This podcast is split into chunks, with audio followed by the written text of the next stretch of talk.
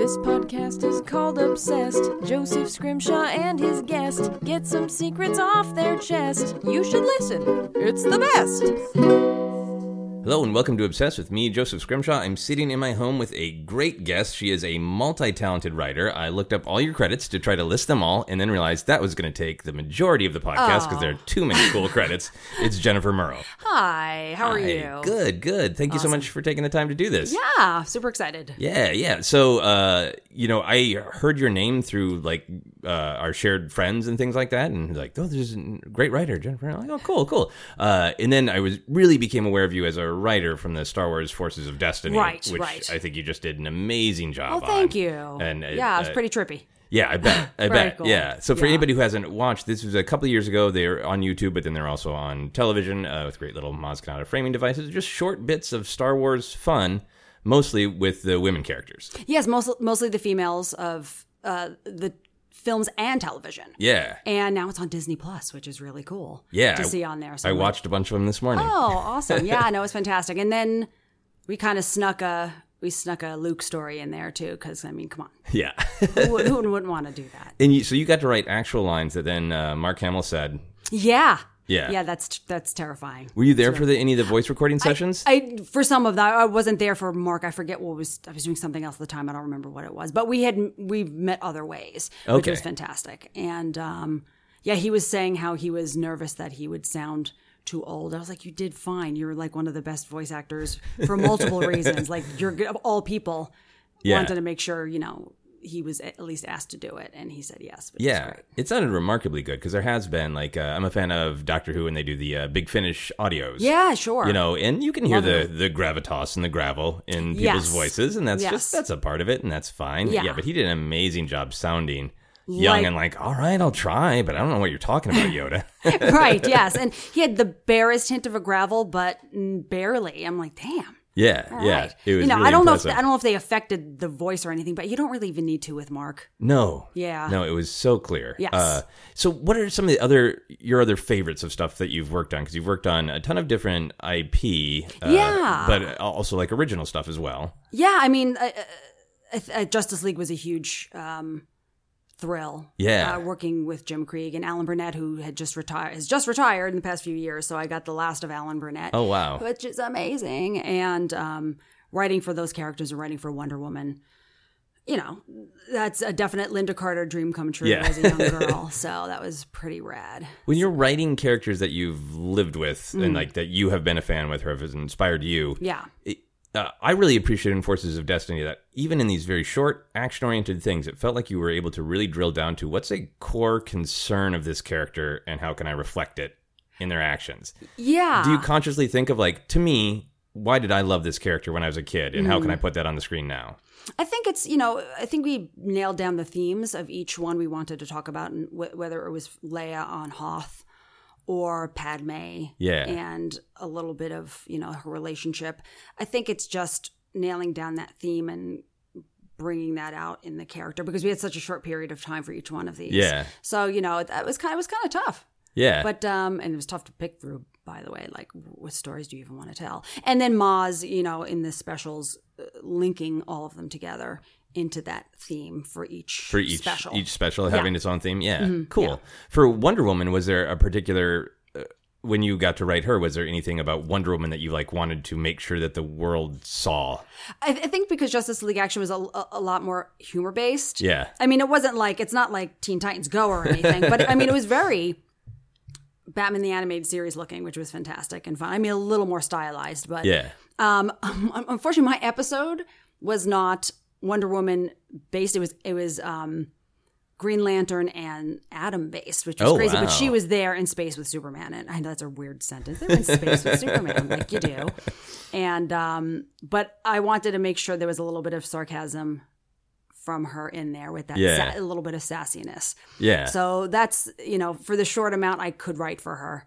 I made sure that was in there. I don't know if it got cut. I don't remember, but but you know, Yeah, no. one could do what. And I got to write for Jerry O'Connell, which I was a huge fan Oh, of, wow. and um, he played Atom, which was great. And I was a huge Sliders fan, so that was super fun yeah. um, to write for. So yeah, and you, you didn't try to put his his song from Scream Two in. Is that no, no, I thought you know, mm, you know, too many mixed metaphors and genres. I figured no.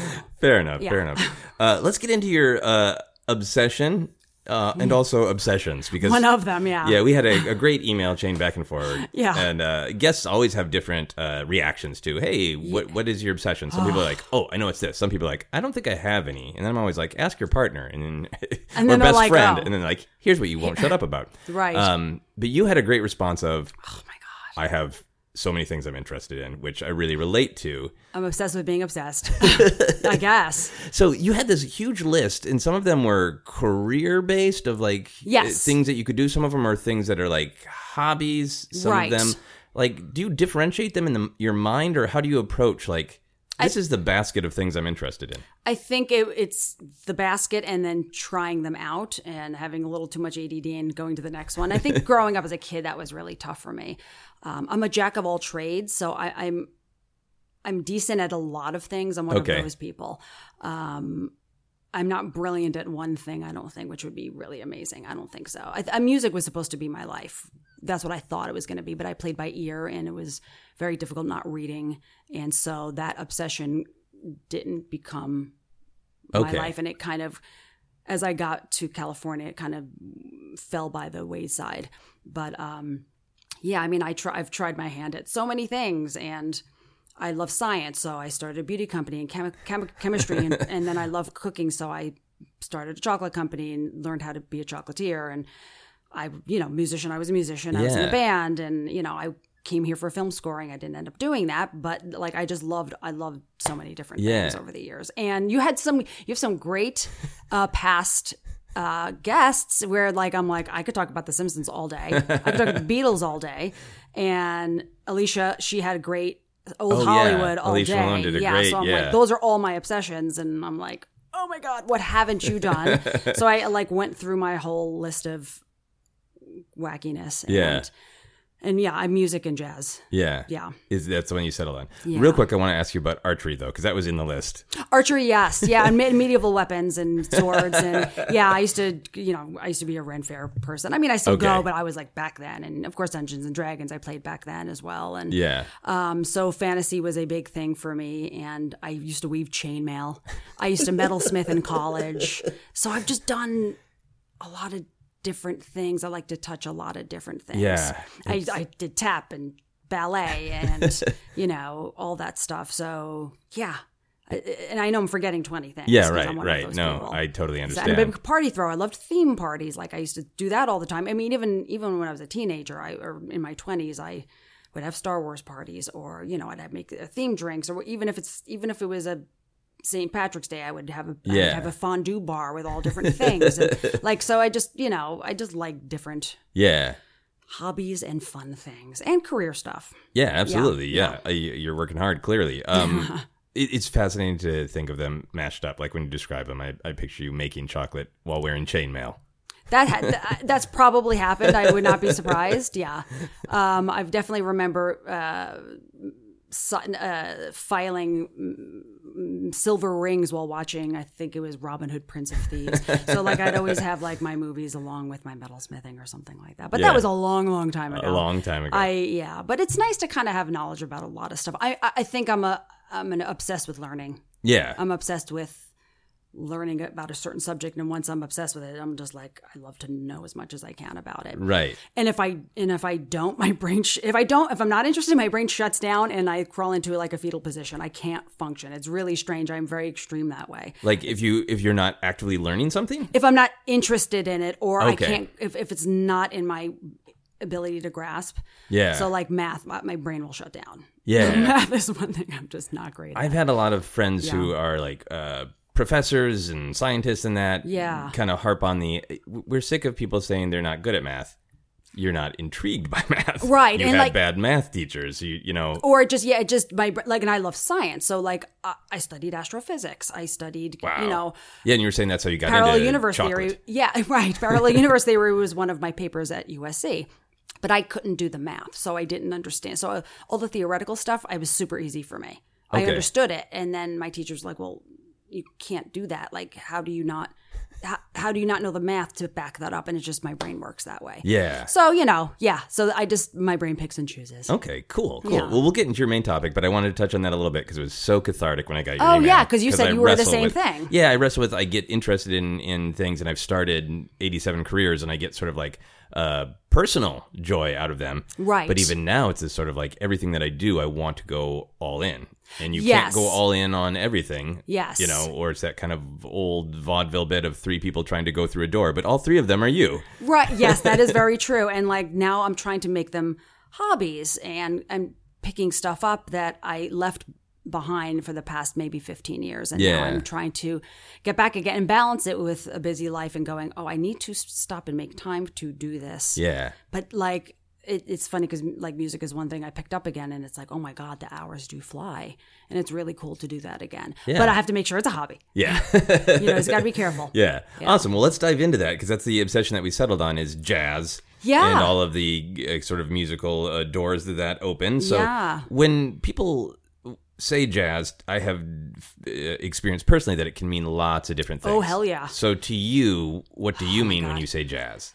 So, I mean, growing up, I think for me, it meant one thing, and now it has evolved into so much more. And growing up, it meant big band, it meant MGM musicals, it meant swing, it meant Benny Goodman, it meant Glenn Miller, it meant going from that into 50s music Okay. and then going into the Beatles and then learning from there and then going into prog rock and then that just exploded and then but there's so much that's that's what it started at for me but then it evolved after that to Frank and Ella Okay, Frank Sinatra, and, and, and then standards. yeah. So there's like there's like big band jazz, there's standards jazz, then there's mid-century jazz, and then there's bebop, and then there's hard bop, and then it continues on to everything. So it is it has evolved. So what that answer is has definitely changed. Yeah. Yeah. So now I think of it as this improvisational, cool, addictive thing Okay. and fun, and there's there's so many of them and and musicians and not just the band leaders it's also just or someone who had a band it's also just the players. There's so many guys. Right, you could just obsess over like this uh, famous bassist who, Oh you know, yeah, like uh, for me, I you know played the drums, so Grady Tate was like, "What? Uh, oh, he's tracks from here to playing Twin Peaks to getting a shout out on the Beastie Boys." you know, so that's funny because it's I, I I play a lot of instruments. I play by ear and I I play multiple and it's usually just string but I'm like oh my god these horn guys like all that like that's so funny because I don't I don't think I, I mean piano yes piano's my main instrument. Okay. but still all the horn guys fascinate me. And like on the clarinet and like my god it's just such a foreign instrument to me. Anything brass yeah. is so foreign to me. So I actually get go to that direction go because I can't do it. Okay, I'm like, interesting. what is that? And what is that noise? How are you making this How are you happen making that noise? yeah. Uh, so when I asked you to describe your basic of jazz, you started with evolution. Yeah, That seems like such a natural uh, uh, thing that your mind goes to of how does all these different pieces connect together. Yeah. When you first discovered it as as a kid, Yeah. did was your mind already working that way where you were like, "Ooh, cool. I love this 1930s music, but how does that lead to big band, to swing, to Yeah. the Beatles?" To... I was a weird kid. I was like, I had, you know, I had, I had Cary Grant in my locker hanging up. Oh, okay. And, and black and white photos and, and, and like early Beatles. And like, I was just a weird teenager. Yeah. And, um, like even, even on Saturday nights, I'd stay home when I was like 13 or 14. And there was the show in New York called Cousin Brucie. And I'm really aging myself here, but it was on 101.1 FM. And Cousin Brucie would do a, like a two, three hour show and it was all 50s music. This was when they played 50s music, like early Okay. 50s music back back then. And now you can't find that. There was no satellite mm, radios Right. or anything like that.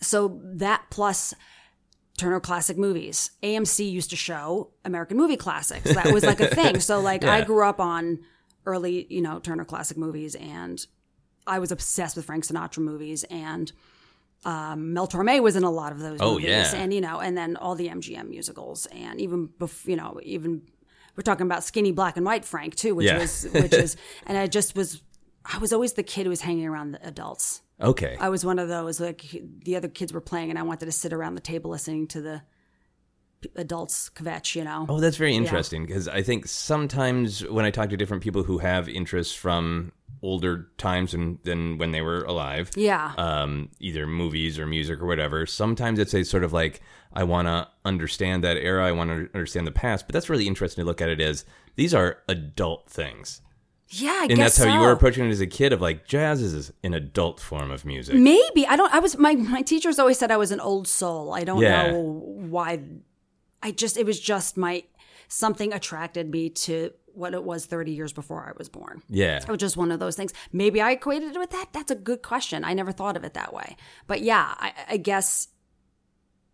Yeah, I guess I, I guess I must have associated that with that. Yeah. But I think you either have it in you or you don't. It either clicks with you or it doesn't, and it did. Yeah. Yeah. Yeah. I think for me, there's uh, like a little bit of a, a mystery of understanding that past. Okay. And for me, like there was this uh, big, big Sinatra fan, and there was a real uh, sort of needle drop moment for me in understanding the world because at first I just bought a couple of his albums that have like some of his not as great songs because it was kind of like funny, and I was I'm a comedian, and so like this this will be funny, and then like oh, oh, wait. Yes. These yeah this yeah this album has the coffee song on it and the coffee song is ridiculous Right. but the rest of it is amazing and starting to understand swing is like oh it has the same attitude as rock and roll but it expresses it entirely differently Right. in realizing for me it was a, a way of understanding the that the world does repeat itself and evolve. and, ev- and evolve. Yeah. That, yeah, that there's a there's uh yeah that contrast between it's very very different, Mm-hmm. but it is also so much the same. and it came from somewhere like you know rock and roll came from bebop and it, Yeah. it's like you can hear and it, it's and it's what's but what's the fascinating about the new jazz that I've learned in the past just decade because I started back when I was a kid in the big band swing when I got to Los Angeles at USC it was uh, it was uh, the craziest coincidental time of swingers and big band music was Oh, back wow. then so and, and I came to this thing and I saw men in saddle shoes and I, and women in swing skirts and I was like, where am I? What is this? What what magical hole have I fallen into? Because I was on Long Island in New York and it just it had not hit there. So on campus, it was like you would go to the Derby and you'd, you know it was crazy. I was like I was living in like this magical thing I've always wanted and met other like-minded people who were into this. I was like, it was just, it was a great time. It, was, Yeah. it was just super cool timing and a coincidence. And that's when I got more into the Capitol Records, Ella Fitzgerald, and more of the Rat Pack and Right. more of that. I mean, I always sort of was into the Rat Pack, obviously because of Frank, but all the Capitol years was great and seeing the Capitol Records building. It's just, it's insane. So that kind of built more and more. And then I learned a lot more about the kitsch of the mid century music, which is like a lot of Esquivel and all of that bizarre in between music, between rock and roll and, you know, like it was that weird late 40s or er, to mid 50s, like Yeah. 55 and before, before like rock around the clock started and all that stuff. It was just this weird, kitschy chunk of music. Was really fascinating. So Yeah. that that was college, and then the 2000s kind of were a blur, and I kind of left a lot of music behind for multiple reasons. But um, it's something I've been in the past 10 years. I've gotten more towards the I wouldn't say modern jazz, but mid-century jazz, more 50s and 60s, Okay. which a lot of stuff was going on. So going back through history of jazz is fascinating of, of who affected who. Yeah, Yeah. yeah. So uh, going back to your your youth, Yeah. you did music. You performed music. I did. I so I yeah I played. I started playing by ear since I was like four. Okay. So my my my I think my dad had bought me. I guess this was before my parents got divorced. I think they bought me an organ, a little organ. Okay. And I just took to it and I played by ear. So, you know, there was no YouTube back then. Right. So, like, if I wanted to learn Vince Guaraldi Trio, I would, you know, I'd have a VHS and run and pause it and then go learn it and pause and go back and listen and just, you know, learn everything by ear. I just, I, I, I tried lessons once I heard it a few times, I didn't need, need to read it anymore. Yeah. And once again, reading is like math to me. Yeah. So my brain would shut down. So then I kind of fooled the teachers by hearing it and then just knowing it. Yeah. So I kind of got through that way. But it's funny because like I, I remember having one teacher where he was like, she's not doing well, blah, blah, blah. My mom got mad. She said, Jen, just play. Don't, don't read, just play. So I started playing Chariots of Fire. And I was probably about seven or eight Okay. by then. And the teacher got really pissed. So the next day. That's a great song to prove that you are actually a champion, right? when when I couldn't play like Mr. Frog is full of hops and it was like really simple and I couldn't read that, but I could play Chariots of Fire, then they were like I was like a party trick person where they'd blindfold me and I'd play backwards and shit like that. I was, I Wow. was but you know, hmm, now I'm rusty, so those, those days are gone. But um, I, I didn't have really great teachers, I think, for piano because the next day after I played that, I think he needed to feel like he had to one up a seven year old, so he would we had to sit there and listen to him play it. Chariots of Fire, yeah. To to show that he could do it too. Yes, That's yeah. just sad. So for a, for a seven or eight year old, it was very discouraging and embarrassing, and right. it was weird. Like I, I didn't understand, and so I think it ever since then it just was. I just shied away from it, and then and then I picked up the guitar in high school, and then bass, and I'm a lefty, and Paul McCartney was a huge influence on Okay. me. So yeah, it went from there, and and. But but not reading, I think, was always a big hindrance for me, especially wanting to do it for a living in the future because film scores were my life. John Williams was my life Okay. and um and trying to do that formally back when there was the Pro Tools really had just it started to exist. It Yeah. barely existed. You didn't go to USC and not read. Yeah. Just didn't really do that. Not yet anyway. Now you can do almost anything anywhere because of digital technology. But back then it was you know, I just didn't have the brain for it. Frustrating. Okay, yeah, that's fascinating. So, Hmm. uh, to this day, just so I understand um, your abilities, your superpowers more. Like when you hear a, a score, do you just know, like, oh yeah, so that's that note, that's that uh, chord? Like, are you still able to just like hear it? He, I mean, in terms of like what you mean, the names of the chords and things? Hell no. It's like, sense memory like of where that's a minor go. seventh i wouldn't know Okay. like but like if i can i can pick out stuff absolutely like jurassic park or Yeah. whatever it might be um yeah i mean or i'll know who's who, who someone is immediately just by the way it sounds. I mean obviously john williams is really obvious but there's other people where you'd be like who is that again? And Yeah. you know i'm pretty good with that stuff. I mean i i mean even it's funny because everyone thinks you know john and of course close encounters is one of my favorite scores ever but like he started in the 60s he started he did gilligan's island. He did lost in space you know and and like that early sound that he learned back then and like one of his most underrated scores is catch me if you can Yeah, which is so cool in 60s and it's like oh yeah he was there back then he It's knows very exactly jazzy, isn't it? super jazzy and Yeah. super cool and i'm like every time that movie's on i'm like oh fuck i can't change it now. i have to keep it on because it's just the score is so good i'll just hear from the other room and be like and and he did charade i mean there's a lot of or he was at least on i think he was at least one of the musicians on that so Wow. it was just really cool yeah so there's a reason this is all kind of connected Yeah, it all connected. me in a lot of ways So you you have you show an early gift towards music. Uh, some Yeah. jerky teachers make it difficult. Yeah. but you still end up going to college uh, for film score. Is that right? Well, I wanted to. So, Okay. uh, so, So basically, I, I went into film. So I got into the film production program at USC because I always loved film, by the way. Yeah. And but I figured I'll go to USC into film production and I'll move towards film scoring, and then I'll try to get into the film scoring program. And then I'm like, oh yeah, this is number one hard you need you need the, the discipline and you need to understand it's just a math for me Yeah. so that it was always such a hindrance i'm like oh yeah there's a bunch of old guys who are, don't want some young broad who can't read and go to try to do like you know classically trained stuff it just Yeah. it wasn't in my brain unfortunately so I, I kept it as doing my own themes for my own movies or whatever it was and i and i and i it kind of fell by the wayside slowly Yeah. once i got to california my Okay. music kind of drifted past and well, except for the band i was in the band for a little while when i moved back to new york it, during September 11th, which was a very bad timing to be in Oh, a band. yeah. And then everything dried up in New York, and I came back to Los Angeles, and then the rest is history. Okay, yeah, and then you you found your current career as, As being a TV writer, yeah. yeah Or, yeah. well, in the business and development. I started in development. Okay. And then moved to, I've done, I was a picture editor and a sound person and script supervising and post production. I've done every okay, job you in have the worked hard. Yeah. Have But you- while writing at the same time. Yeah. Wow. Um, have you?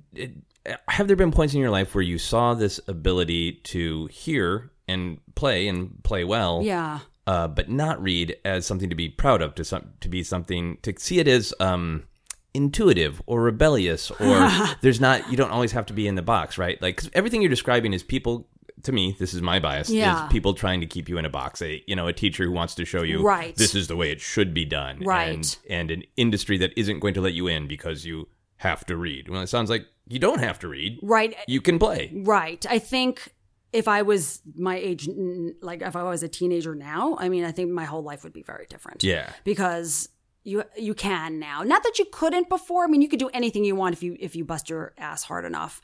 Yes, I think- Uh, I- I think that's I- clear from your life. well, I think it was a curse for me more than like uh, uh, like something to be proud of. I think it was cool. I mean, people thought it was cool, but it didn't help me go that career that Yeah. I wanted. Unfortunately, I think now it's nice to be able to pick up stuff, and I'm also playing. And I've and just in the past few years, for uh, many once again, for the longer story, why I, I stopped playing music. I started playing music again the past few years, and and I'm and, and I never had YouTube before. I'm like, you can learn anything visually. I'm like, this is if I had this growing up, it would Yeah. my whole life would be different. I'm like, oh my god. So that's dangerous because I can go down the rabbit hole and never see anyone again. Uh, just, because you uh, can get anything. music. Just Yeah. playing music, yeah. Yeah. So, what kind of videos? When you say you can see it on YouTube, what do you mean? Like if I was like, oh, how do you play? Like especially because I've been, you know, I've always loved jazz piano, but it was so foreign to me. Yeah. because I, I I was so more scores and classical kind of stuff, or making my own pieces, which were more film scorey. Yeah. which in that case is more in a classical sense. And then seeing all the new jazz, I'm like, my God, look at all this stuff. And I always kind of played bebop jazz, uh, more like, you know, 12 bar blues, like that Okay. kind of thing. So, so more of like a boogie woogie. Yeah. More of a boogie woogie jazz. I, that kind of piano. But there's like, there's some like hard bop jazz that like is so cool. I'm like, my God, I would love to learn all this stuff. So it's just cool. I can now look at those kind of videos that exist, and you can put a, try to put a song in uh, with a specific title or Okay. a specific type of thing. And by the way, I mean, I love you know I played rock and roll guitar as well, so like. There's Van Halen songs I've always we've I think we've talked about in the past where I'm like, yeah, now I could like learn and see stuff that I really couldn't see before. Yeah, So it was yeah. really, really cool. So there are videos of people actually playing, so you can like see where the fingers go, Exactly. literally. Okay. Yes.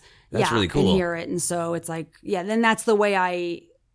I now I now I can hear it and see it. When growing up, all I could do was hear it Yeah. and then figure it out. Yeah. Now it's like, oh my god, it's like having twelve thousand teachers who aren't jerks. So the YouTube teachers who aren't, aren't jerks. jerks. That's good branding for YouTube. that is. So uh, obviously you've had a an interesting and uh, complex life when mu- music and jazz has been kind of woven through it. Yeah. Uh, but uh, with partially with like your activities. But how has jazz stayed with you just as a fan, just as like I'm going to listen to this, not about doing it, but listening to it? Has it stayed consistent in your life? it has not stayed consistent. I think that's was a bummer because growing up all the way up until I left college was super consistent. And then when I started working in the business and then a lot of I, th- I think I think more rock stayed. My progressive rock stayed. A lot of you know my, the Beatles kind of wait, waned a little bit because I was obsessed. And, like the whole other that's a whole other podcast.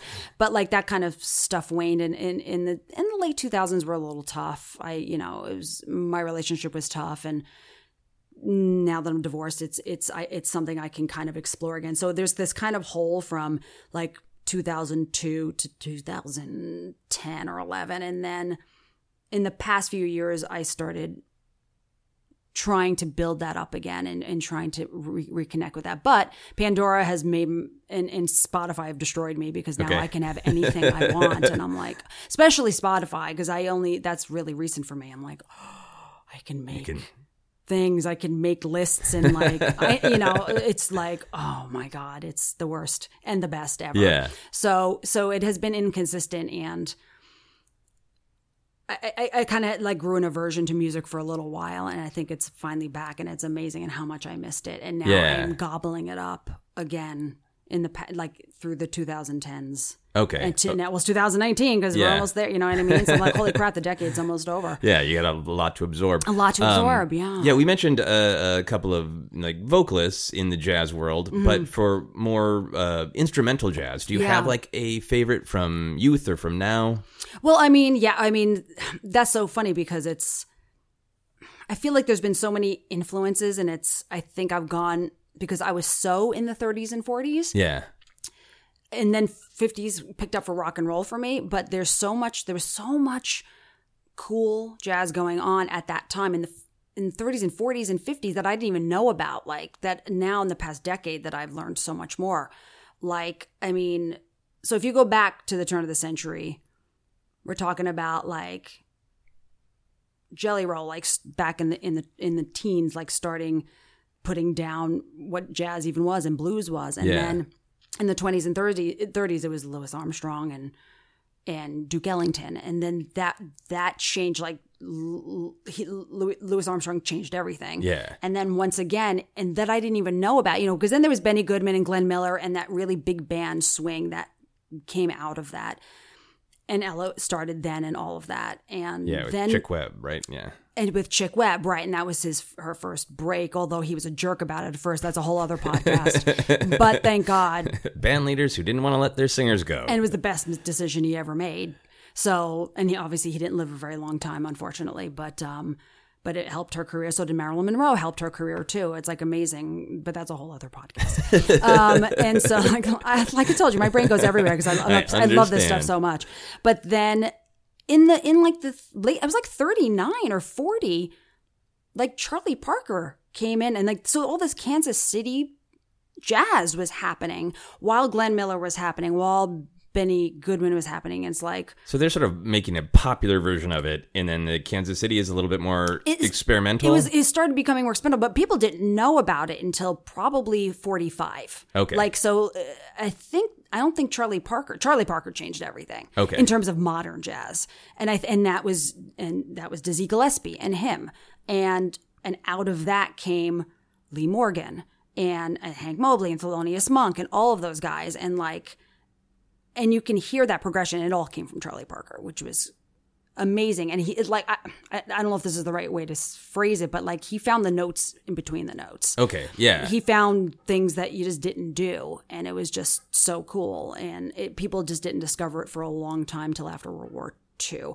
But all of that sound was really the fifties yeah. and, and through all the way through the 60s i mean like lee morgan's one of my favorite art farmer i mean even Cal Tjader which had a more bossa nova feel and a lot of people don't know about cal I've never heard that name. yeah, and and he and I mean there's Dave Brubeck. I mean there's a million and Oscar Peterson trio and there's there's so many and there's a there's a few great documentaries out there. I think that touches a lot of my interest, which is I mean obviously Ken Burns jazz is like the definitive. Also, I'm obsessed with documentaries and and and and, and nonfiction. Like my life in the past couple of years have been nonfiction. Jazz and The Simpsons have like got me through life. Those three things. So, Yeah. um, so yeah, Ken Burns Jazz. There's uh, the new Quincy documentary Okay. on Netflix, which is really great. And his daughter put that out, and she did a really good job. And there's just interesting stuff that you forget about because he made Frank Sinatra's career too. I mean, he helped with that Yeah. along with his early, early stuff. I mean, his Capitol years is so much Quincy. And then there's, um, I called him Morgan, which is about Lee Morgan. Oh no, I called him Lee. I think it is. Okay. I called him Lee. And it was it was an interesting documentary. It's a little long, but um, it's it's a fascinating look at this guy, and he had a tragic end, and it's it's from the point of view of the woman who killed him, which is Oh, wow. which was his wife, and it's really fascinating. But he is he comes from that school like he's fantastic. I mean, if you could hear three songs from Lee Morgan, it would be like Sweet Honey Bee, Solita, and maybe like eh, maybe if you're ready for a cornbread because cornbread's a little long but it's awesome and like it or, eh, like there's just there's such interesting stuff that came out of that and you could all hear charlie parker in there. Yeah. and they all a lot of these guys played together and it's just so cool and i'm learning all this and i'm like oh my god there's a new guy and another guy and another guy and there's a drummer and so it's endless all the stuff i'm learning now Yeah. that that it, that i didn't grow up with as much so i had more mid-century kitsch standard music Yeah. like you know like Mel and Ella and Frank and and then the the really big band MJ musicals when I was a kid. So now the past decade it's just been much more mid-century and more modern. Like I haven't really even gone past 1969 in my jazz yet. So I have so much more to But you discover. were like studying this. Like obviously you're just listening to it uh, and enjoying it, but Yeah. th- this is where your mind goes is to study it, Learn, and yeah. kind of dissect who influenced who Yes. and how it progressed and all that. Yeah, and it's cool because then you're like, oh, you can hear that, and like, like like M- Miles Davis and and Charlie Parker did a song I think called Ko-Ko, and like you hear that song, you're like, oh God, you can hear everyone in that. Like Yeah. that affected a lot of people, and it's just really cool. Yeah. and it, yeah, I, I I love. I'm also a very social person, so I like to know who, who affected who like- psychologically. like who knew who, yeah. who knew who, who who was playing with who. It's, it's really fascinating. Yeah. and it's a new thing I got to have gotten to discover in the past, much more recently. Cool. Yeah. So obviously you you have the skill to be analytical, but also still like uh, be Yeah. a little too much. Sometimes. romantic in the general sense of like, oh, who knew who? Imagine these people sitting in the room together, Yes, all that. yes, absolutely. How much? I feel like one of the either truths or stereotypes, depending on your perspective about Mm-hmm. jazz, is that it is improvisational, right? That there is room to kind of make it up as you go and create new things. Right. Do you think that's true? I, I think I think that's a lot of it. I don't think that's only it because it had. Thank God it's gotten written down. Thank God Yeah. there's recordings. and sometimes not every recording is the same. I mean, it depends on the. It depends on what era you're talking about, what style. Right. I think I think more bebop and hard bop was a lot more improvisational. I mean, and and the live stuff is really where I mean, I think once you're in the recording studio, there are arrangements. I mean, Yeah. arrangements are underrated. I think in people's minds for jazz. I mean, Because there's this stereotype of like it's about riffing. yeah, it's not just that. I mean, you can do you know twelve bar blues and walk into a place, and you can have that language Yeah. with other players. But that doesn't mean there's not amazing arrangements. And what's so funny is you can have that same arrangement and have I, oh God, there's the, what song is it?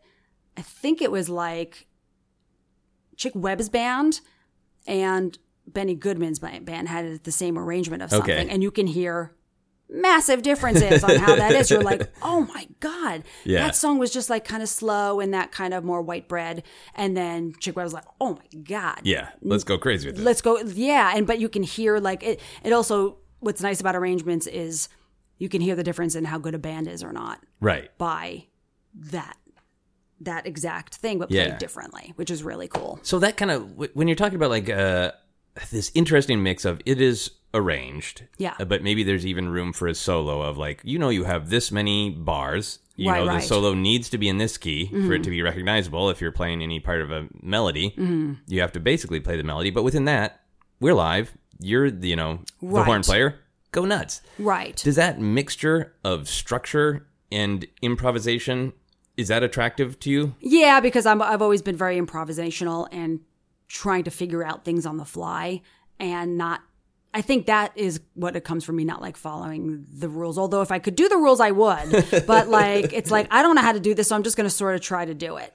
And so, yes, I think for me that that definitely hits home. Yeah. Yeah, Yeah. absolutely. I think that's part of what uh, one of the many things that attracted me to Frank Sinatra once I started to get into. I'm certainly like learning about his life and like, oh, a skinny kid who was looked down on. I kind of looked, uh, you know, related to that, Right. Uh, for lots of different reasons. Yeah. But uh, but th- there's a sort of restless spirit to. Yeah, I'm actually, I'm absolutely going to sing this song, and you can recognize it. But I'm gonna get bored in concert, and I'm gonna bend this note in a weird way, or change this melody, or And I think Frank got there in in in the 60s, in the 50s. yeah, um, at the Sands and all that. And he just like he was just the king at that point, and he didn't he didn't have to answer to anybody or do anything. I mean, it, that, I mean, it took a while because he was in trouble for a bit here and there. Yeah. But but but it's like he just he was not the skinny kid at all anymore. he No, was, no, he no, Was he was like the he was the chairman. king, yeah. yeah, exactly. the chairman. Yeah. Yeah. but just that that sense of play yes, is is what it was very powerful to me and you know, affected me a lot. Uh, it, in even doing really different art forms. yes, Uh, and I think prog rock has a lot of that. That's why they're so damn long. These Yeah. songs sometimes. So I'm saying there's different genres that do that, but I feel like no one does that better than jazz. Yeah. So what um what's stereotypes is the word I'm going to use, but maybe it's not the right word. Okay. What- What associations with jazz do you like? Because I think the general cultural association is like, oh, you're at a bar and it's cool and you're having a cocktail. And like, Oh, do you like those cultural associations? Do they think they're they're fair or are they not? I mean, I you- love that. I mean, that's a. I mean, if, if any stereotype, that I'll take that one. That's cool because it's it's it it's fun and it's a night out and it and it and it sometimes it even reminds me of the holidays. See, a, a lot of that jazz was played at the holidays and a lot of people are exposed to jazz because of christmas songs which is Right. crazy like people who don't normally listen to jazz there's a lot of 50s and 60s jazz that happen to be christmas songs Right, and they've they're lived on because- yeah, because yeah. of that so it's like it, it's i associate it with relaxation like i just as i've gotten older i've just gone more towards the large big bands to simple small arrangements. And i think maybe that's just because you get older and you're like and i and, and just i've just been jazz nonstop the past year or two because and i i know big big rock and roll big you know all the other stuff but something there's just something really comforting about maybe just where i am in my life right Yeah. now i don't know.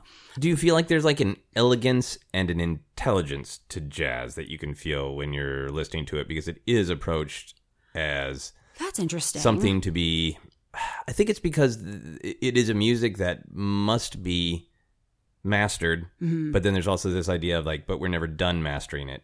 So Yeah, I mean, these are geniuses. I think on a lot, you know, that that I'm listening to, and it's like, it's amazing. I mean, then again, also you can listen to Mozart and you know Chopin and uh, all of that, and they're geniuses as well. It's just there is. I mean, I think there is an elegance because rock and roll is like the hardcore and the the gr- the gruff and the you know there's that certain stereotype. I mean, I guess if there's any stereotype, it's intelligence and elegance. Yeah. I, I, but there's also these are hard drinking, smoking, you know, drug. You know, some of them had had very bad ends. I mean, Yeah. you know, Charlie Parker. did- A lot of the uh, well, Lee was shot. That's a whole separate story. But um, a lot of these people had tough time. So there is a weird balance of cool, elegant jazz club, and then there's sweaty, smoking. I am poor, broke. I mean, these guys Absolutely. didn't eat. So Yes. for me, I think I know too much.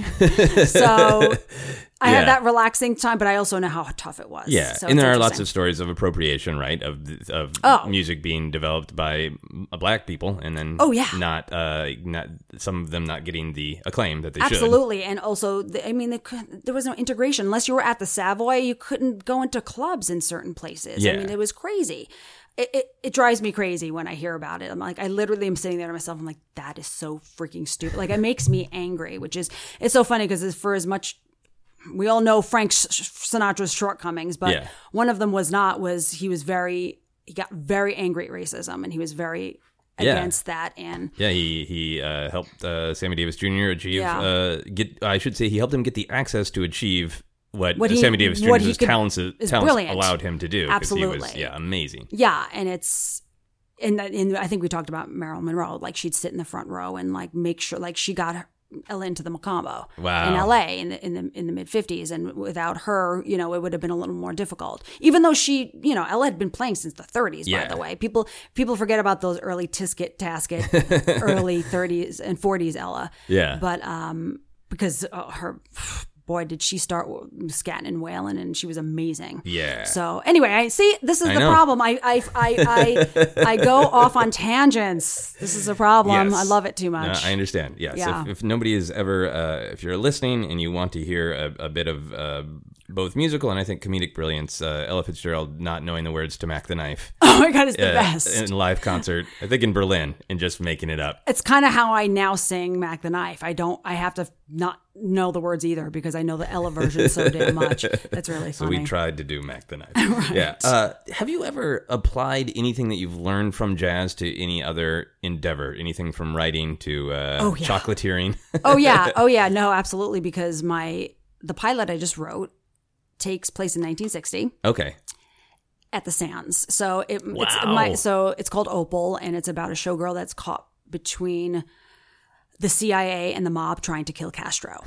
and this woman is, and it's kind of like a you know a serious kind of HBO drama esque. It's it's it's half Mad Men, half The Americans, Okay. and it's the openings is them on stage. Um, at the at the Ocean's Eleven premiere at the Sands. Oh, that's amazing. So that whole like so yeah, the music has absolutely affected me, and so I just went right to the core of because I, I you know I do a lot of sci-fi fantasy, and I wanted. Well, not me, just wanted. My managers were like, just write something so different and what you don't normally Right. attempt. And I, I'm a, a- a huge fan of history and I'm like, I love historical stuff. So I get obsessed with that too. So I knew if I was going to just pull something out of my ass, it had to be something I could delve into. So, like Yeah. reading the CIA Family Jewels documents and all of that time period. Also, I'm Italian, so I understand the mafia thing very well, and I grew up around that kind of attitude and environment. Okay. So I, my, I'm not. We're not family. We're not connected. So yeah, we're we're not in olive oil. So that's not that. But in general, um, yeah. So I was like, okay, I'm going to do something I love, and I started there. So yeah, absolutely, very recently, Yeah. even specifically has absolutely affected That's my writing. really cool. Thanks. I really want to watch this show. I hope it gets made. That'd be I'll let you read it. Well, yeah, please. I would love to. Yeah, if I can just read the pilot. Yeah, Uh, yeah, that yeah. Sounds uh, absolutely up my alley. Um, speaking of uh, Hollywood creations, how do you feel about the movie La La Land? Oh dear. Well, it was it was a great podcast. Um, thank you so much for inviting me. I'm just gonna go now. uh, it's just it's a fascinating movie to me because it Um, It's was really- such a lightning rod, and to me it seemed like oh, this is a this is a fun movie about Hollywood and trying to make it in jazz and being a certain age and all that. I appreciate it.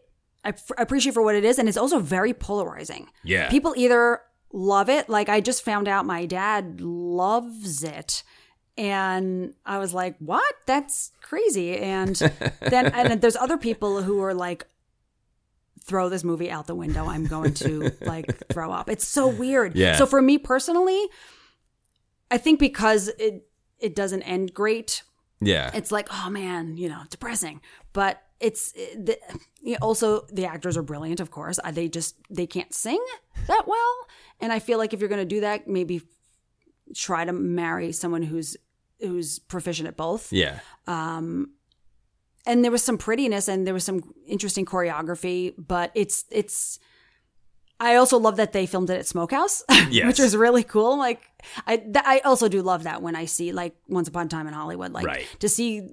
I'm a big fan of old history in terms of like buildings and architecture in Los Angeles, and to see places that I can recognize is really cool. So I, I can appreciate it for what it is, but it's definitely not one of my favorites. yeah.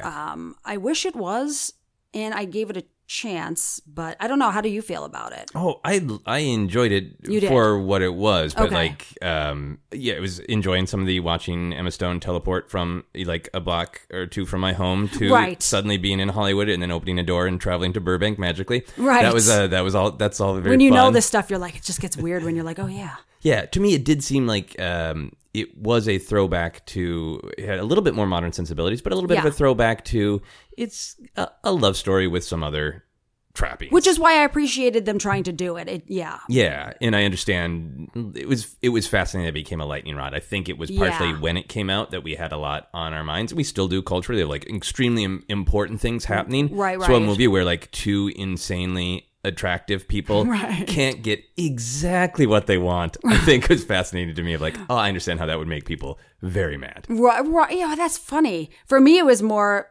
technical of the annoyance of, oh God, I, these are very nice people, but and I like their work, but I can't. My ears hurt. so, for yeah, but Yes, I don't know. I love all this. I love singing. I, I think I, I have wish a good I voice, but. I cannot sing. Oh, so I think maybe I related to them. that's that's the one thing I'm always so bummed I don't because I can play many instruments, I just can't play my voice, which Yeah. sucks. Oh, because if. I could do anything, I'd want to sing like Ella Fitzgerald. I mean, well, Oh. then again, who wouldn't? I mean, that's just a stupid statement. But you know what I mean. I would love to sing, and when I do sing, like at karaoke or something, and they, people force me to do it, I'll always pick a standard. yeah. I, I don't really pick like rock and roll songs. I'll pick the Julie London okay. or you know or something that is like really easy level of gel uh, of Ella or something that's Okay. not like you know gonna make me look ridiculous. so you can sing though. Uh, You ju- you just I, I can sing better as an adult than I did growing up. I don't know why. Maybe it's because I now sing more standards and, and jazz kind of stuff Yeah. than I did growing up. Because rock and roll, I don't really have that rock and roll voice, and I do do harmonies. I'm a good harmony person. I think that comes from my ear, so I can harmonize almost anything. yeah. Um, so, but, but like, yeah, I'm not like, I, I bet you if I took lessons, I could probably do it. And I think that'd be something interesting to, that's great. That's another, that's another hobby I'll start picking up now. Great. Sorry, So I'll sorry, see you in 2098. I'm a monster. but if you can um if you can hear music by ear, I would imagine that translates to your voice too, like that you can find a note. I think it, right? yeah, I think it's, and I think it's just the discipline of the instrument itself Yes, and learning to training. control it. Okay. I think that's where really the stretching, and the exercises, and the lessons would come in, Yeah. Which is probably good because I don't. Do you read when you sing? Do you have to read? I guess. Uh, you- some, I, guess think a lot do, of huh? singers do, because that's that's another bit of Frank Lore that inspired me. Of like he never learned to read music, but Oh, he, but he knew all the notes, right? that's right. Okay. Yeah, so And it, it's interesting. He had like, well, I mean, once again, that's a whole Frank Sinatra podcast. But like, he had an interesting way of holding his his mouth open and his ahs. And uh, there's Yeah. some interesting documentaries out there about him taking too. a little course. side breath that he learned from Tommy Dorsey. Learned Yeah. from horn players to sing like a horn player, so he could bend notes and sing for longer. And yeah, and that's like and Torme is another one that's just I mean there's he's the Velvet Fog for a reason Yes. and it's it's fascinating well like I said that's a whole other podcast you see tangents I'm, I'm tangent queen that's my obsession we're gonna move on to our "How obsessed are you?" questions. Uh, so these are questions that I ask all my guests or variations of them. There are no right or wrong answers. okay Do you think about jazz every day? probably only because it's it's on like I have Yeah. for my for my I have my Spotify and I was just like I'm just gonna call it Jen's Jazz Okay. So it's I have Jen's Jazz and there's like 150, 200 songs on there. Wow. Because then, well, you go down the rabbit hole because then you're like, oh, Charlie Parker, you're like, oh, Lee Morgan. He's like, oh, that, oh, the Sidewinder. Oh, great, there's this, and and and then you're, oh, Thelonious, and it just it's just never ending and. I'll spend three hours and be like, crap, it's four in the morning. I got to get to sleep. I can't keep making this list. I will, I will give you the list. I, I will, I will, I will make that public so you and people out there can enjoy Jen's jazz. But yeah, so uh, because if I'm going on an errand, like that's what'll be in my car Yeah. or at home, I'm like it's just too damn quiet. Especially then I'm alone in the house now. It's like, okay, I need freaking noise. yeah. And so I'm like, oh, there's only so much news I can take without jumping out a plate glass window. So let me put on Some jazz. some jazz. Yeah. Yeah. So yes, I'm gonna say yeah. Yeah. Do you uh, choose a mood ever when you're listening to jazz? Do you ever like have jazz that's like I want to listen to this c- to calm down, or this is more frenetic and excited, and I want to feel more like yeah, I'm going to take on the world. Do you do you sort it that way ever? I I really do tend to pick very upbeat jazz. I try to not pick slow jazz just because it depresses the hell out of me. Okay. Because it's fucking brilliant. Yeah, Um, because it truly makes you feel full of like oh yes, that's what it sounds like Yes. to feel sad. Yes, exactly. so I really do always keep it upbeat as much as I can. So yeah, it's it's always probably a pretty up tempo. Okay. Yeah. Nice. Do you ever compare anything to jazz? Because that happens, I feel like, a lot where people are like, you know, it's like jazz. It's about the notes that aren't there. Like, a lot of things get compared to jazz. Interesting. I'm not quite sure. Like you mean like other forms of music or do you mean I just feel like it comes like uh, in improv or like when when somebody is gonna do a PowerPoint presentation they haven't entirely prepared for. Like it'll be like jazz, you know. I'll just I'll figure oh, it out. got it. Oh, oh, no. Because you know what? When I think of jazz, I think of these brilliant geniuses who busted their ass. I mean, I guess And like if I had to think about it, I being guess, unprepared for a PowerPoint presentation. yeah, it's No. not. It's it's there's improv, but like these people practice and sweated for all of this. So Yeah. I guess that could be a metaphor there, Okay. where like this is going to be as tough as starting out in jazz. Right. So if you're like, I wrote a pilot, I've prepared the pitch, I know exactly how I'm going to present it, I know exactly what I want the reaction in the room to be. I, that's like jazz. I guess I guess so. And then now I got to try all over town getting a gig. Yeah. That that's probably yes. In Like that case, jazz. yep. uh, when people walk into your home, can they tell you're obsessed with jazz? Well, my I keep all my vinyl in a big pirate trunk. so uh, my my my my little Toluca Lake house. If you walk in, it actually looks like Indiana Jones threw up everywhere. So it's it- no. I'm gonna say they are like, oh, you like. They probably say, oh, you like 40s mu- movies. You like odd 70s music. You clearly Okay. like Star Wars here and there. Like I like um, Billy Wilder's one of my favorite directors. Okay. So like you'll see stuff like that. But So um, people will say old soul. Yes. Old soul, yeah, but my vinyl is hidden, so maybe they'll see a record player. or something. Like, yeah, I don't. Probably not. It'd be Okay. more you're eclectic and you definitely like old stuff, but also it looks you have. Why do you have ancient weapons around your fireplace? like, oh, there's a. Cro- why is that a? Cro- is that a crossbow? Like it'd be like yeah. that. I think a, a So crossbow eclectic. really draws the eye. It's yeah. But th- yeah, and then but so it's what funny because I did build a music room in my office now. So now I'll have I do have guitars all set up. So I have Okay. I have my two basses out, my three guitars, and I just got a piano which I haven't had in a very oh, long time Oh, since I was a kid. I mean, it's a small electric one, but it's weighted and it's heavy and it's everything I always wanted. So I'm like, oh my god! And you can tweak the sounds and it's fantastic. So. I think actually, if you go in the office, then yeah, you'd be like, "Oh, she plays music." You you'd think, well, also I have my Van Halen guitar, so you'd be like, "Oh yeah, there's the Bumblebee." Yeah, so she, yeah, so not in terms of jazz, but m- music, at least is coming sure. back. Yeah. Absolutely. Nice. Yeah. Um, is there any kind of jazz merch that you would want to express your love that isn't the actual music or an instrument? Would you want like Funko Pops or a shower curtain with saxophones on it, or Oh my god, let's do a Charlie Parker Funko Pop. That'd be, or a, a Quincy Jones Funko Pop would be kind of super fun. Um, God, that's I don't. Uh, God, I think more best of vinyl, like Okay. re-releases, would be really cool. Yeah. Also, documentaries, more documentaries. I love documentaries so much. so you're more about the content than wanting other physical Objects. objects, to express? I think of love vinyl. it? I think Okay. I think re-releases of vinyl in cool ways would be the physical object that would be awesome. And Yeah. I try to play. I gotta get a better. I have a secondhand record player that I really. Okay. It's buzzy, and I'm like, all right, I I gotta really do this because I'm I haven't had physical media in so long, and Yeah. going back to vinyl again has been really interesting. So that would be worth getting a new record player. Okay. which should be great. cool. Yeah. Uh, would you ever get a jazz-inspired tattoo? I am so not a tattoo person. no, I'm bad with needles, so I would not get a tattoo for anything unless I don't unless they're like this will cause immortality. Then I'll be like, all right, fine. I'd be like, all right, put Dizzy Gillespie on my arm. But you know, if I would live forever. Is it just about the not liking the needles, not liking the pain, or is it more about the I'm you're not a permanent mark on your body? I think person? it's but all of them. I Okay. think literally all of them. That's funny. It's all of those things equally. understandable. Yeah. Uh, if you got stuck in an elevator, how long would it take for jazz to come up in conversation? Oh man, I'm so MacGyver. I'd be thinking about twenty thousand ways to get out. would. So yeah, no, it wouldn't come up.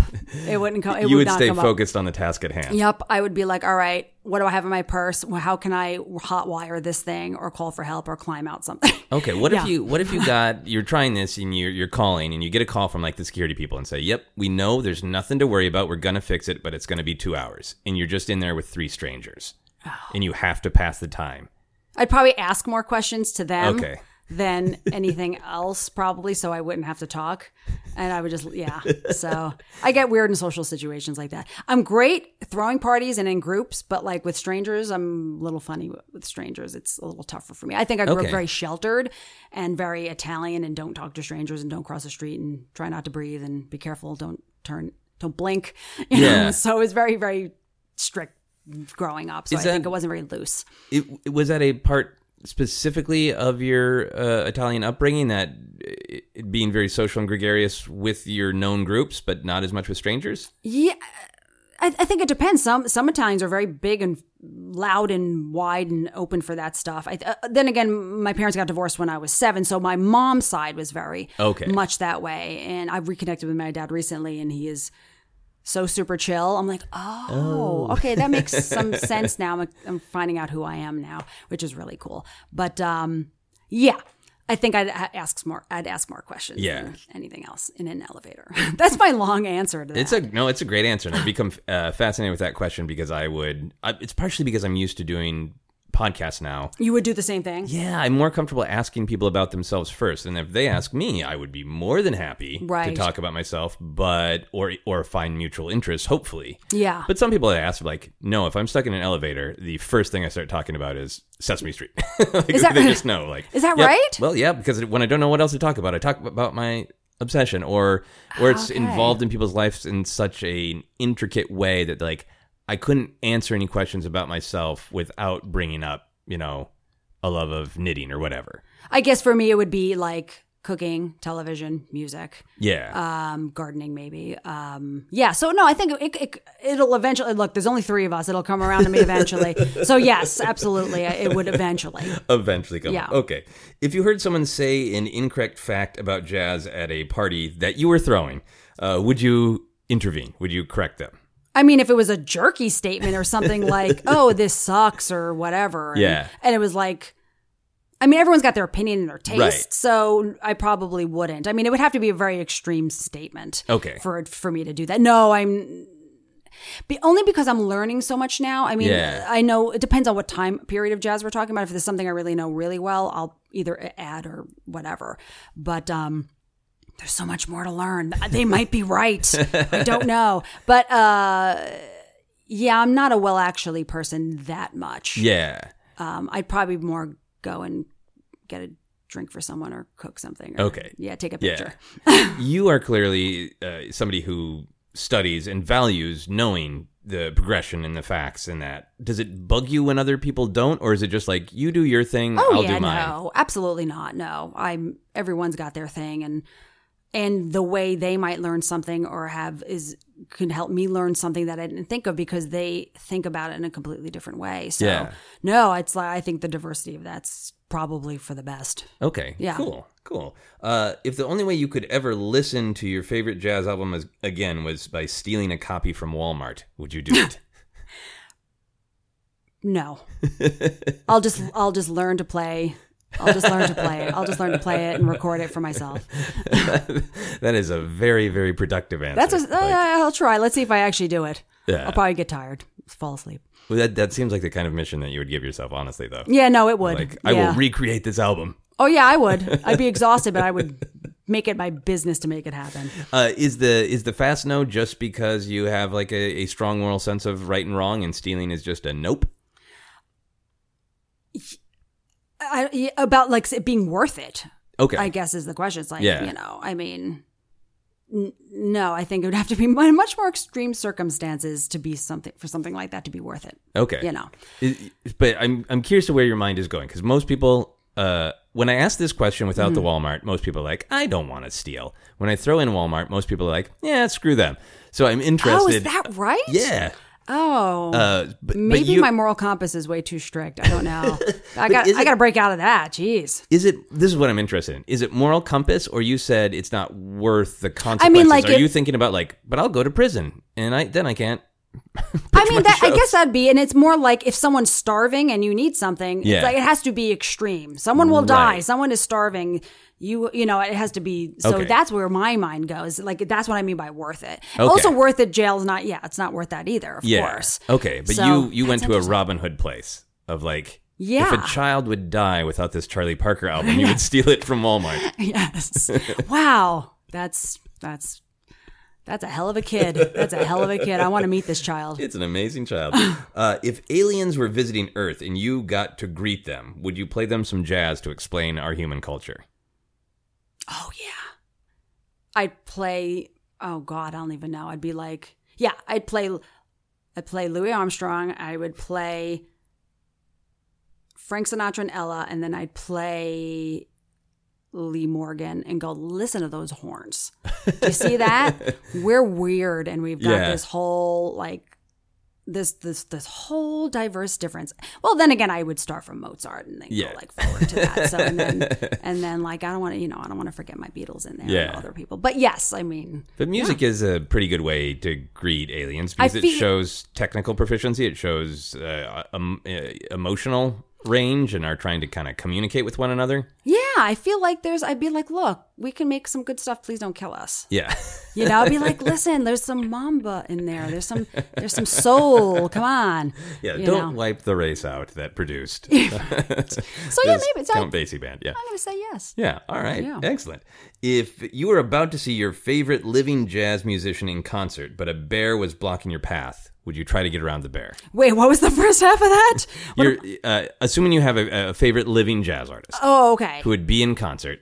You're excited to go to this concert. Yeah. You get there, but there's a bear blocking the door. Would you try to dart around the bear?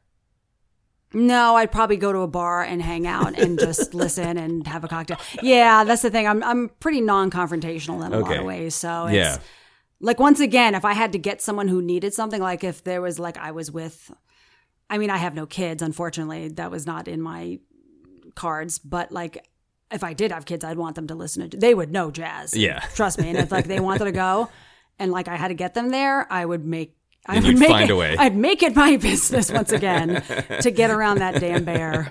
Okay. Yeah. I, re- I I learned so much about people by asking the how obsessed are you questions. Okay. Uh, and one of the fun things is I think at least two or three times you said no, I'd just go get a drink instead. Yeah, I just yeah, it's I think and this is as you get older, which is I used to have such fire in me Yeah. and and it's lessened, but I think that's for the best because I used to be very fiery and very emotionally passionate and I am in in some ways, but it's much more tempered Yeah. and picking and choosing because life is exhausting and you don't have the energy for that. And I Right. see young people getting excited about stuff or aggravated. I'm like, oh, honey, you're going to burn out in three years if you continue that. Because Yeah. I was there. I remember that. Yeah. So, yeah, I think it's just age. Yeah. It changes. It is a healthy and a wise I hope course so. of action. I hope so. As long go- as I'm not comatose and fall asleep being this way, I'll be fine. Uh, I asked everyone to make a noise to sum up their obsession. What kind of noise comes to mind when you think of jazz? Um, harmonics. What kind of noise? Yeah. Like like one word, like a, A word, word you mean or like, like a an literal actual noise? physical Yeah. noise? Probably bop, bop, something like that. It's horns. I mean, it's definitely horns. It's horns that come to mind. Or you know, there is you know, sing, sing, sing like that. That tho- those drums. I Yeah. mean, like the the yeah, the drum beat, either that or probably a probably a, a, wailing horn. A wailing horn. Yeah. Nice. Nice. Sorry, that was my that was my worst horn ever. See, I'm not a, I'm not a brass player. what can I say? Not even with fake mouth noises. No proof play. in the pudding. Uh, I asked everyone to give a rating to their obsession as well. So on a scale of 1 to 10, 10 being the highest, 1 being the lowest, where would you put your obsession with jazz? I mean, I think more recently because it has saved me from a lot of. It's it's really brought me back to music. Yeah. So I think now it's higher than it used to be. I think it was always at least a six or Okay. seven, and now lately it's been more eight. Yeah. just because it's just been a helpful part of my life and, and rediscovering it and discovering new things. So Yeah. um, I think it will always toggle between five and nine Okay. or five and eight. yeah. Yeah. That, that makes I'm uh, such a, a, moderate, obsessed person. No, you're managing. Uh, you're using good managerial skills to manage your various obsessions. I'm trying, Yeah, This is the thing that I'm really trying to work on to go like, okay, it's okay that I haven't like touched, uh, checked in on that obsession or that interest for a couple years, and I will make time for it. And I think- for a yeah. couple months, I'll be like, I'm really gonna, you know, listen to this or read about this or work on that. I think because we're so obsessed with a bunch of stuff, that's why it'll always stay at like five, six, seven, eight. Because Yeah. you'll go, you'll I'll jump from different things, and it'll that's why it'll toggle. Yeah. See, we like too many damn things. yeah, That's the problem. This stupid world is too interesting. Sucks. Damn Earth and its diverse things. Uh, we've reached the plugging part of the podcast. So, is there anything that you have actively going that you want people to uh, to check out, or things from the Oh. past that you're you are particularly want wanting people to check out? Um, well, right now, I mean, uh, which was just announced. So, uh, Critical Role: The Legend of Vox Machina, Right. the the um, series for Amazon. I am co-producer, and that should be coming out hopefully.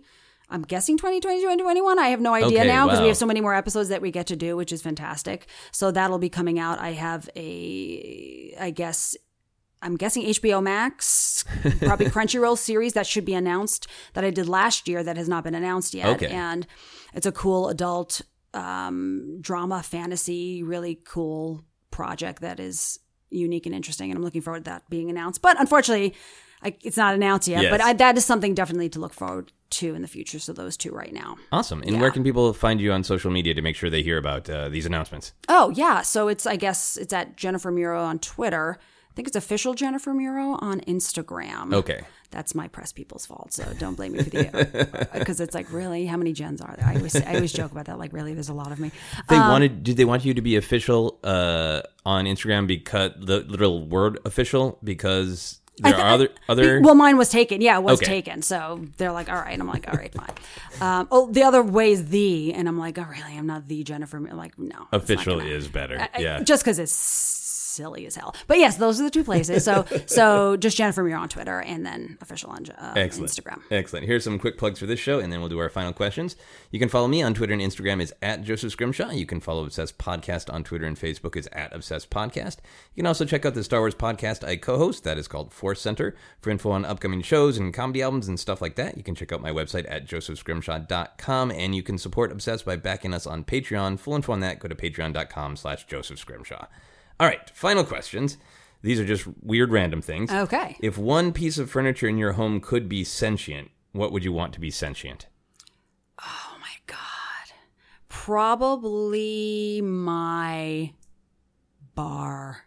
Because I have a little bar room I created, like it's a nerd bar. It's Yeah. got it's got like Back to the Future poster on one side, Ghostbusters in the other that I had from when I used to work at Suncoast Video when I was in my twenties. Wow. And so like I and I have a whole bunch of crazy stuff in there. And sometimes I work in there. It's not it's not something about booze. It's just about a a location where I I, Yeah, I like to mood. write and the mood. And so like it'd just be nice to have a buddy to chat with. Okay, so if the bar was like, yeah, great job. Yeah, great it, act it, break. It, yeah. could, it, could, it could almost be like a, like a shining situation. I think that's why I go to that. So, which is disturbing on a different podcast. Yeah. that's a whole other conversation. yeah. So you do you, focus more by going there? Does it feel like you are both like in your home and at yeah, someplace else. Yes. yeah someplace else? Wow. Mm-hmm. Yeah, it's That's a little really cool. it's a little escape, little weird escape room. Yeah. that I built.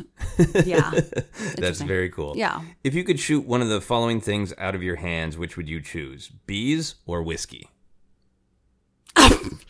Sorry, was that really loud? See, that's a noise that comes out of jazz. That was sort of a horn.